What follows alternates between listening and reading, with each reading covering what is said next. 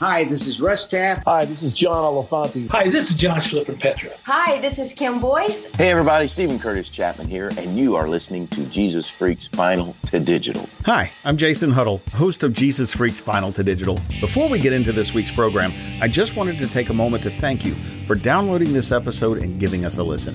If you really like what you hear, we'd love to have your support. How can you do that, you say? Well, I'm glad you asked. Simply visit patreon.com slash Jesus Freaks Podcast and become a monthly sponsor. Now you can do that for as little as two measly dollars per month, or you can go higher and get special perks like advance access to episodes when available, the opportunity to submit questions I will ask our artists on future episodes, and even your very own Jesus Freaks t-shirt. Again, that's patreon.com slash Jesus Freaks Podcast. Patreon is spelled P-A-T-R-E-O-N. And hey, if you'd like your business or organization to become a sponsor of this program, let us know by visiting our website, JesusFreaksPodcast.com, and click on the Become a Sponsor link at the bottom of the page. Now that we've gotten that out of the way, let's get on with the show. In spite of the fact that he had been gifted with unbelievable talent, Russ Taff battled his own demons throughout his career in the 80s and 90s. And then all of a sudden, you are asked to join one of the biggest touring groups in gospel music. After a night, you go back to the bus and you're thinking, I'm not worthy of this. They should hire somebody else. Millions of records sold, Grammy Awards, Dove Awards, they weren't enough for Russ, and he began to silence the demons with alcohol, a choice that nearly cost him everything. But I began to hate myself. I mean, I turned into my dad and I swore I'd never do that. It was hindering my relationship with God because I knew I wasn't doing right now. Sure. It separated me from His presence. Over these next two very special episodes, Christian music legend Russ Taff tells his story of redemption and restoration and the people it took to get him there. That's coming up right now on Jesus Freaks Vinyl to Digital, presentation of Capco Media Group. I'm your host, Jason Huddle.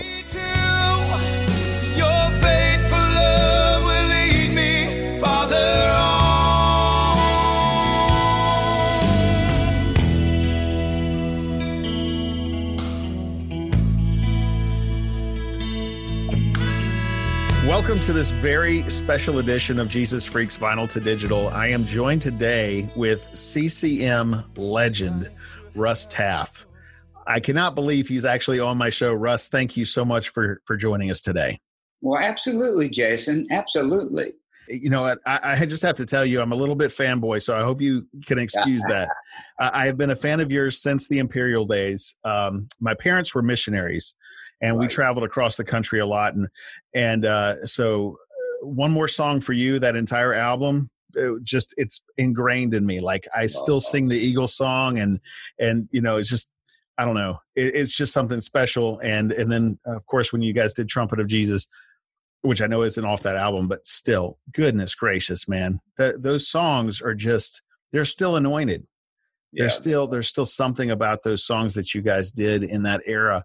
Uh, we had michael o'brien on a few weeks ago and he has a, a 70s medley that he does at the at the end of his latest album called crown him part of that 70s medley is praise the lord Oh no! And uh, he does an outstanding job. So if you haven't checked that out, I, I encourage you to do that because I it's will. great. I certainly will. Yeah, uh, and and you know he when he sings it, just like when you sang it, it's the anointing is still there. It, oh, what is great. it about these songs from that era that stand the test of time? Well, I wish I knew because I'd be writing a lot more of them. You know, it came real fast. But every once in a while, something just comes through that relates to people. And I've tried to write songs for people, but that just came out of me. I, I, remember when Tori and I wrote that song, We Will Stand, You're My Brother, You're My mm-hmm. Sister, so Take Me by the Hand. There, it, it, came real fast. And that's one that has stood the test of time in my career that people still want to hear and praise the Lord. But when I wrote We Will Stand, it was it was for a specific reason. There was two. There was there was a lot of racism here in Nashville, and this we wrote it in 1981. And I'll jump to praise the Lord in just a minute. But sure. that was one that I wrote uh, with Tori, and I heard a story from uh, this guy's name was Archie Dennis, and there was this um, uh, a woman called Kathryn Kuhlman that back in the 70s and 80s, uh, she was someone that God really used to uh, uh, really reach people and had a healing ministry that was quite powerful. But Archie Dennis was a, um, he sang like opera. He, he, had a real deep, wonderful voice to sing like Amazing Grace, any song like that, but with this operatic kind of sound.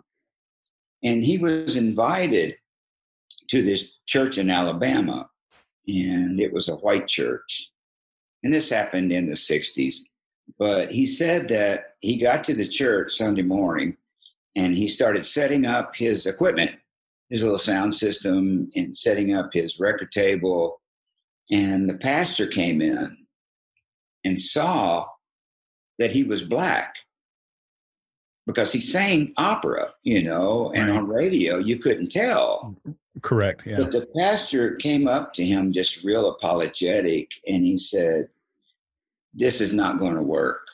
You know, this is an all white church in mm-hmm. Alabama mm-hmm. and it's not going to work. It's just not going to work. So Archie, in his story, he started packing up his equipment and started crying and taking the stuff out to the car and just sat down on the steps, you know, crying with his, his head in his hands and saying, Lord, you know, why won't they let me in? We're all the body of Christ. Why won't let, they let me in? And he said he heard that voice that he knew was God that said, they won't let me in either. Oh, wow. Uh, so, That's deep. But, you know, racism is in the early part of my career, it was the Pentecostals would bring me in, and then the Baptists would come. Right. And Baptists would bring me in, and the Pentecostals or Methodists wouldn't come. And there was a real divide. And that song was just a rallying cry of like, let, we got to work together. We got to stand together. And it really hit a nerve. Sure. It has been recorded in so many different languages and, and even praise the Lord when I heard it uh, I was back in the Imperials and um, I'd written several songs, but Brown Bannister brought me this song and he and Mark Hurd had, had written it and he wanted us to record it. And so he wanted me to sing it and brought me the song. And we sat down in the studio and it was just a little demo with uh, uh, piano and either Mark or Brown singing. And uh, it was just a real, you know, bland demo with, you know, just basically turn on a recorder and sing. Uh, but the song just got all over me. It went down to my soul. And it was like, if I had a message right now that I could take to the church, it would be this message that that when we praise him it turns everything around and it gets us off our problem and on the person our Heavenly Father that can take care of the problem. But again, it was just one of those songs that went down to my spine. And it was, this is true, this is real. When you're up against a struggle that shatters all your dreams, and your hopes have been cruelly crushed by Satan's manifested scheme, and you feel the urge within you to submit to earthly fears.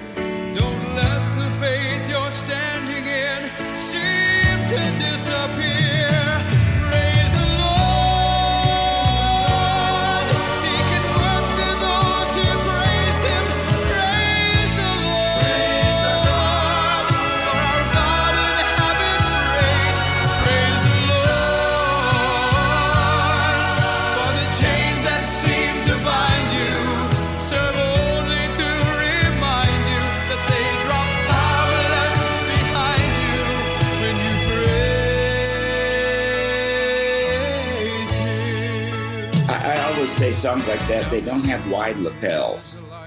That they don't go out of style. They right. and and uh, and Bill and Gloria have written multitudes of songs like that that still stand the test of time, but it's full of truth and power, and it stirs people. Um, and uh, but nobody can predict nobody can predict when it's going to hit. It, it's just one of those things. It's a heart thing. Sure. And it hits the heart. Yeah. But song, songs like that, they just come along periodically. Just Yeah. periodically, they come along. Yeah. I I mean, it is a, a bit, to me, it's a bit of a lightning in a bottle kind of situation now where there's, you have these songs and they're really big, uh, but then they kind of fade. And, and Oh, yeah. songs, I, I mean, I guess all songs kind of fade in popularity, but, you know, it's like, like I said, when that, um, when I was interviewing Michael and he actually did it, he had his keyboard set up in his studio when we were doing the interview and he played it right, Right. there. And when he played it, it was all of a sudden I was right back in my parents' station wagon, going across the country, listening to the Imperials. It was Yeah. I was right there. Um, it just brought me back in a heartbeat, and it's there's very few songs that can do that to you, but but that was one of them, and Yeah. I commend you guys for recording that. It it is incredible. Well, it was one of those God thing moment. You know, you can't duplicate it. You Yeah. can't write another song about praise. That I mean, that captured it all. And so let's write about something else. Right, right. that song will be around in a hundred years. Right, and, and you know, uh, we talked about uh, we had Brian Duncan on our, our second episode. We had Brian Duncan on, and we were talking about different songs that you know some of them are particularly deep, and, and some of them, you know, and praise the Lord, it's a declaration song. You know, it's not necessarily particularly deep per se, but it's still it's still anointed. Yeah, it's just a simple message. Yeah. And the, the tongue we will stand. You're my brother, you're my sister. So Right. take me by the hand. I mean, Right. they're they're simple messages, and it seems to be they can sing them pretty fast once they hear them. Yeah, You know, praise the Lord. He can work to those who Right. praise him. Praise the Lord. So the melodies aren't aren't real difficult, right. um, and they're they're easily repeated. That, uh, but they just have that. I don't know. uh, I don't. I don't want to minimize it, but it's like it's that it factor. It's just Sure. there, and it's got it, and it moves people, and it takes people to glory. I want to skip ahead to another song that you recorded several years later. Um, that is another song that got me through a lot of of tough times, and that's "I Still Believe," which is also the namesake of your documentary that came out uh, a couple of years ago, which I want to talk about. We'll get to that in a second, but I still believe there's so much passion behind that song, and I had read in an article in CCM magazine many many years ago that part of the reason, at least, that you recorded that song was because of an incident that happened between you and Jimmy Swaggart, where you were at a convention, you had actually performed, and then he got up and, and started blasting you and Mylon Lefevre and, you know, these Christian rock artists, quote unquote, that were, you know, singing the devil's music. What kind of effect did that have on you in that moment? it uh it really hurt i mean he's an elder he's a prophet you know in the body of christ and he has millions of people listening to him. And for him to stand up and blast across the radio and television that our music was of the devil. And we were all working so hard back then trying to break contemporary christian music. It was new. Sure. you know, the Imperials were were some of the first, ar- you know, groups artists that that uh, were on the front line of breaking this medium of contemporary Christian music, and it was just music for our generation. Sure. And um, and I love Southern gospel. I grew up in it, uh, but that hurt so bad because we were working so hard, and we were seeing people come to Christ. I mean, you know, people uh, at, at times, you know, they would walk forward and accept Jesus. But when you have a man of God that has the ear of millions condemning you and saying that you were wrong and what you're doing is of the devil, uh, and it makes so many people question who you are and what you're doing and your motivation Right. and and when you're young like that you can't defend yourself you know i, I can't go and and i don't have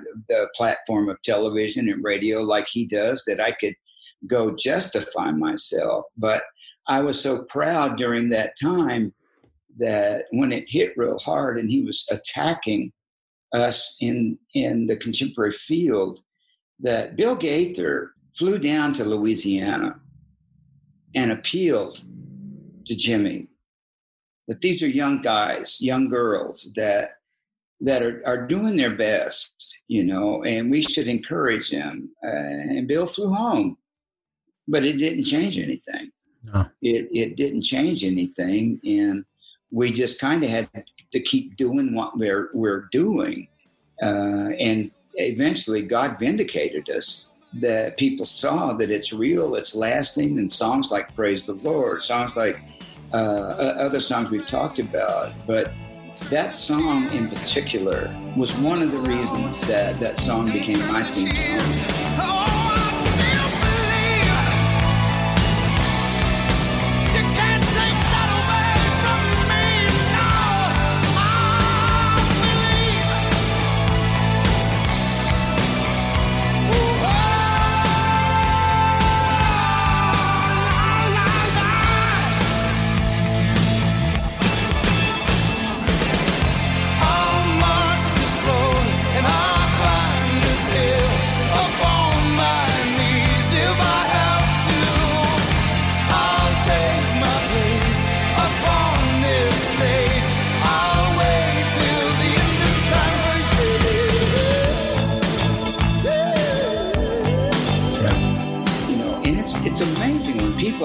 Front, uh, in us in a small degree, but you've become a target. Sure, absolutely. And the story that I heard that came back after years was that was a topic that brought in money. People wanted to support that. Let's get this devil music off the air and mm. away from church. And uh, it was profitable for him to preach that message, I heard. But you know things like that that that you know it's like my mother told me you know she grew up in a little bitty church in the ozarks the hills of arkansas and all they could play in their church was a pump organ because yep. pianos were used in the honky tonks oh no and yeah. so the only instrument they could use was that pump organ uh, because uh, uh, you know, they use piano in honky tonks and bars, and we're not going to do that because it's a devil devil uh, instrument. Yeah. Uh, but you know, we watch we watch through our history that um, when you're out front and and especially in a new genre, uh, you uh, criticism is just a part of the of the work of, of, of pioneers yeah. to uh, to continue uh, the work, and and it's been incredible watching this great great influx of artists that have come in and have taken the torch and and and are shaking the country. Um, you know, and getting you know secular airplay. Yeah. And Bart's movie that you know goes into theaters across the country, and um, but it's it's exciting to hear you know some of those guys come up and say hey i was listening to you in the 80s and you really influenced what i did. It it it makes me happy that i was part of their of their journey uh, to to where they were able to take it and take it further than than we ever did in my generation. I have no doubt that you were part of many artists journey but let me ask you this. Who was your guy? Not not necessarily who was your musical influence. I'm talking about who was the guy you could call at three o'clock in the morning that you didn't have to worry about judgment because you knew this person was going to to have your back every time. Well, um, 35 years ago, 38 years ago, maybe I met Bill Gaither, and he had been through it all. You know, he had been criticized abandoned by folks and uh, attacked and people calling him you know you're just in it for the money and, sure. and all of these things. And you know he he went before us. And he was able to tell me be patient. You know god will vindicate you. Well what about this record deal?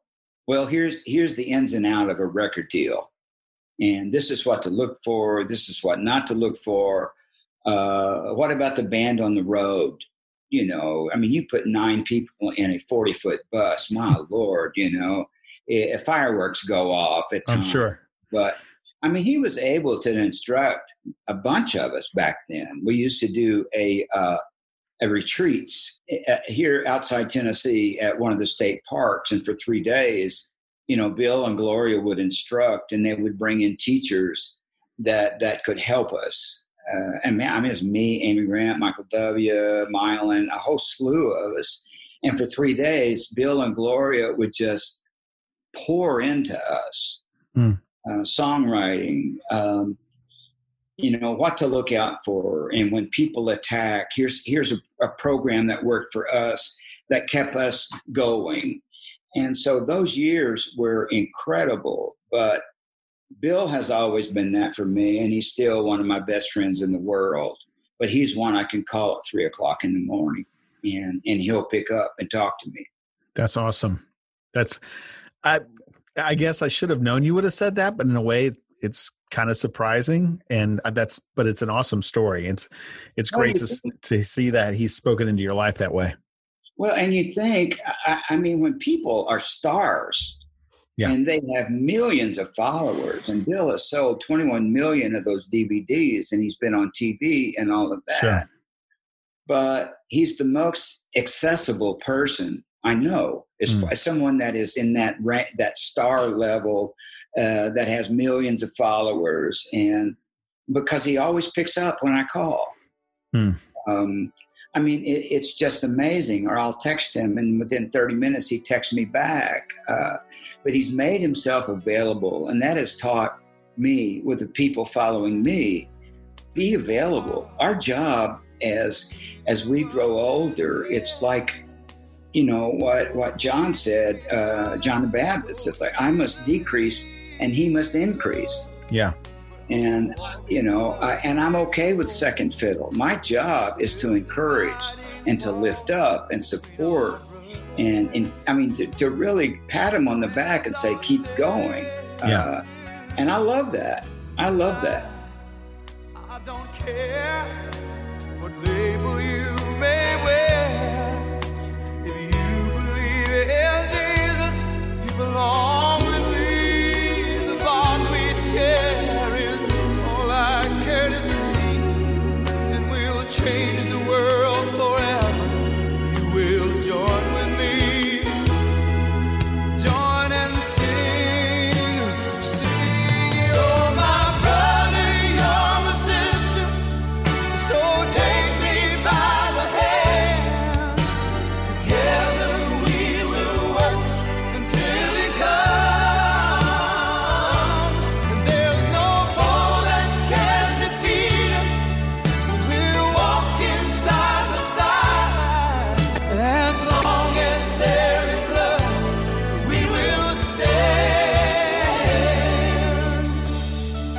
Get into your documentary a little bit, and Bill played a big part in that. Your documentary that came out uh, in 2018 called "I Still Believe." In that story, and we don't need to drudge everything up because it's pretty much pretty well laid out there. Yeah. but how, much time do we have? Yeah, right. we might have to make this like a three-parter if we Yeah. get all the way into it. Um, no, but eh, obviously you're you struggled for many many years uh, with alcoholism, and I, I think you said it. It started during the when after medals came out, right? When that's really when you started to hit the big time, right? Well, it, it it it was. It started maybe two years before medals. Uh, I, I grew up with. Um, well, it started when I was 26. Okay. my that's when it started, but it didn't really get out of hand for a couple of years.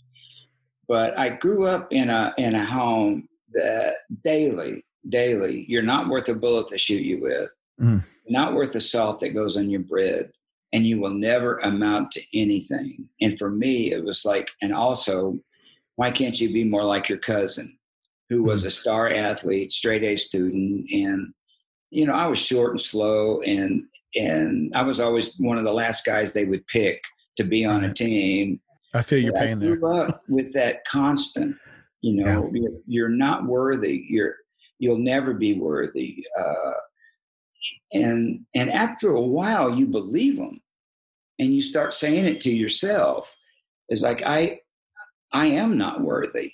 And then all of a sudden, um, you you are asked to join one of the biggest touring groups in gospel music, and you join the group, and you're playing to thousands of people, and you after a night you go back to the bus and you're thinking i'm not worthy of this. They should hire somebody else. Um, they're going to find out that i'm a phony and i'm not i'm not worth a bullet to shoot me with. And then um, when i left the imperials those voices were just so loud but when i was in 26 years old I mean, it kept me from moving forward. It, it, it didn't allow me to move forward. I'm held in this this cocoon of you're not worth it. You're just not worth it. And what people, parents say to their kids, they believe them after a while. Yeah, sure.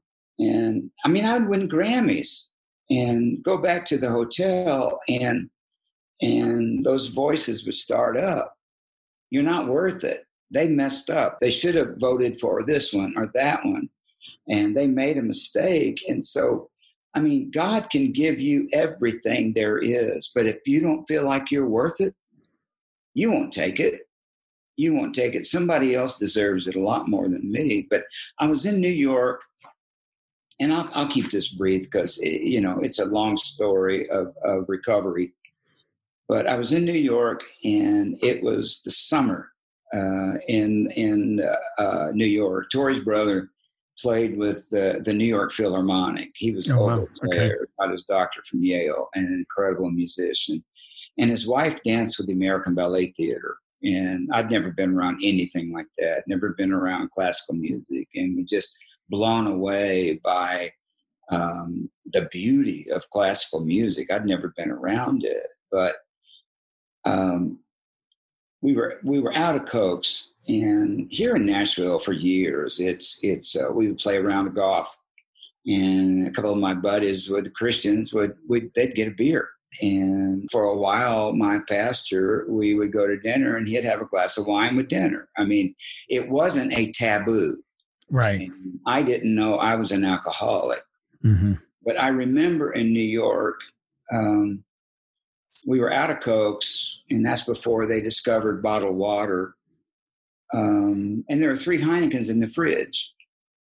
And well, you know, I know people that drink, and this will cool me down. And I'll just have, you know, I'll just have half of one or whatever and put it back. But I hated the taste of it, but I drank it. Hmm. And within 15 minutes, I started feeling something. And so, in about another 15, 20, I had another one. And it quieted the voices more. And I had that third one, and those voices were silent. And I promised Jason, I lifted my hands in that in that little apartment and I began to worship God. I can live this way. I, I can live this way.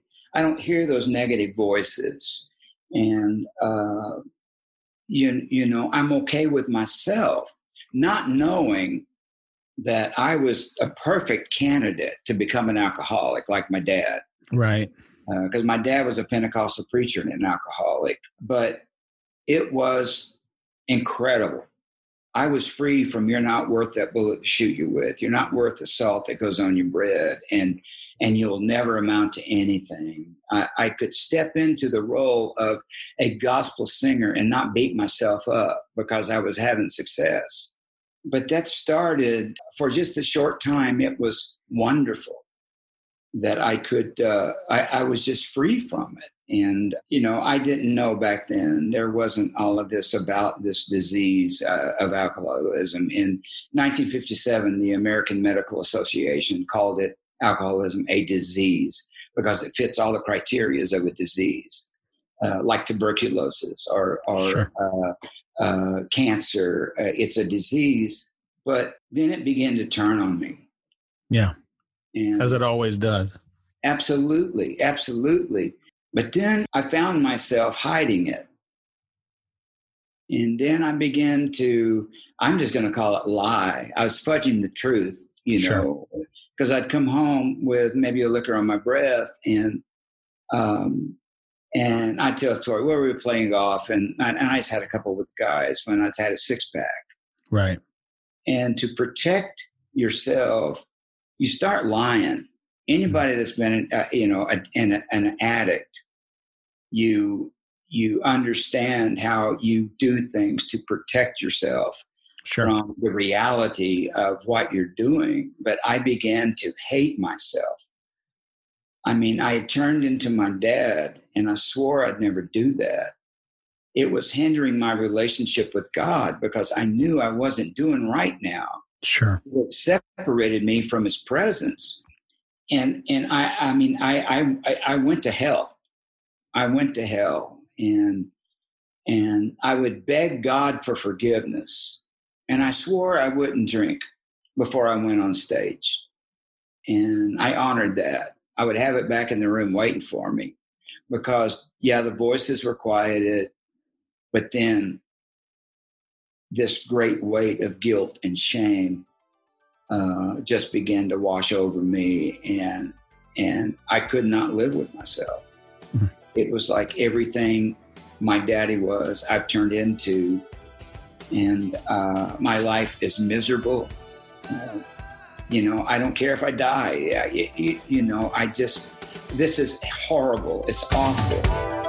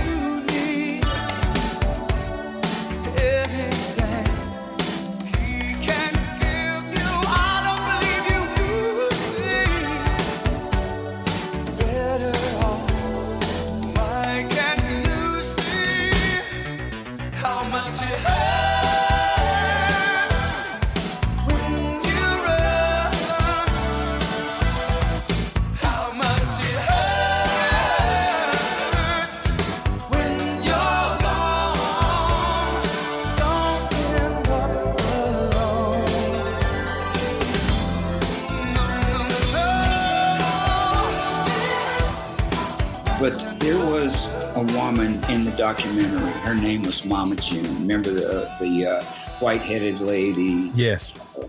I moved in with them when I was 17 when I couldn't take the family system of my birth mom and dad just from the craziness and the trauma of being a Pentecostal preacher. Then six months later, he's drunk and throwing him out of the church. And, you know, until I was 17, that was my life. Sure. Um, but I remember one day she confronted me. And I, I was down in Hot Springs, and uh, and she said, "Let's have coffee." Well, of course, I love her, and she sat me down and she told me, "I think you're drinking too much. I think you're withdrawing from people. You are isolating yourself." we no longer talk like we used to. Uh, you're not open to me. You, when you're around me, you keep your head down, and I think you have a problem with alcohol. And of course, I denied it. No, no, no, no. I just have a couple now and then. I just have a couple now and then. But I knew she was right. I knew she was right. But then, um, after my first solo record, Walls of Glass, it really got a hold of me. It really got a hold of me. And I became two people. I hated myself. But as I would walk up on that stage, I was begging God for forgiveness. And I would turn into that image of this bright, shining gospel singer. And then I would walk back off the stage and I would take on the role of this guy that hated himself and could not live with himself. It got to the point uh, that I couldn't even look myself in the face shaving because I hated myself. But it got real bad. It got real bad. Sometimes the questions seem so. Are we growing together or falling apart? The ghosts of the past have infected our dreams. What's the damage? What's the cost? Are we destined to repeat?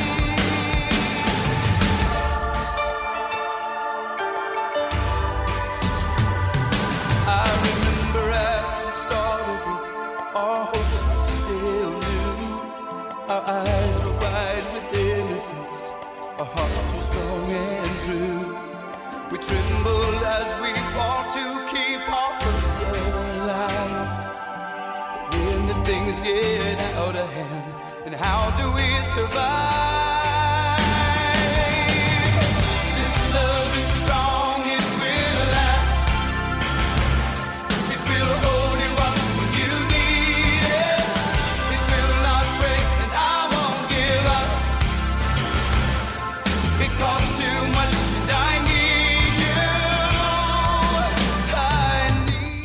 Join us next week for the incredibly compelling conclusion to our interview with Russ Taff as he describes how God lifted him out of the miry clay and back onto the path that he had set before him. It's an incredible tale, and I don't want you to miss it.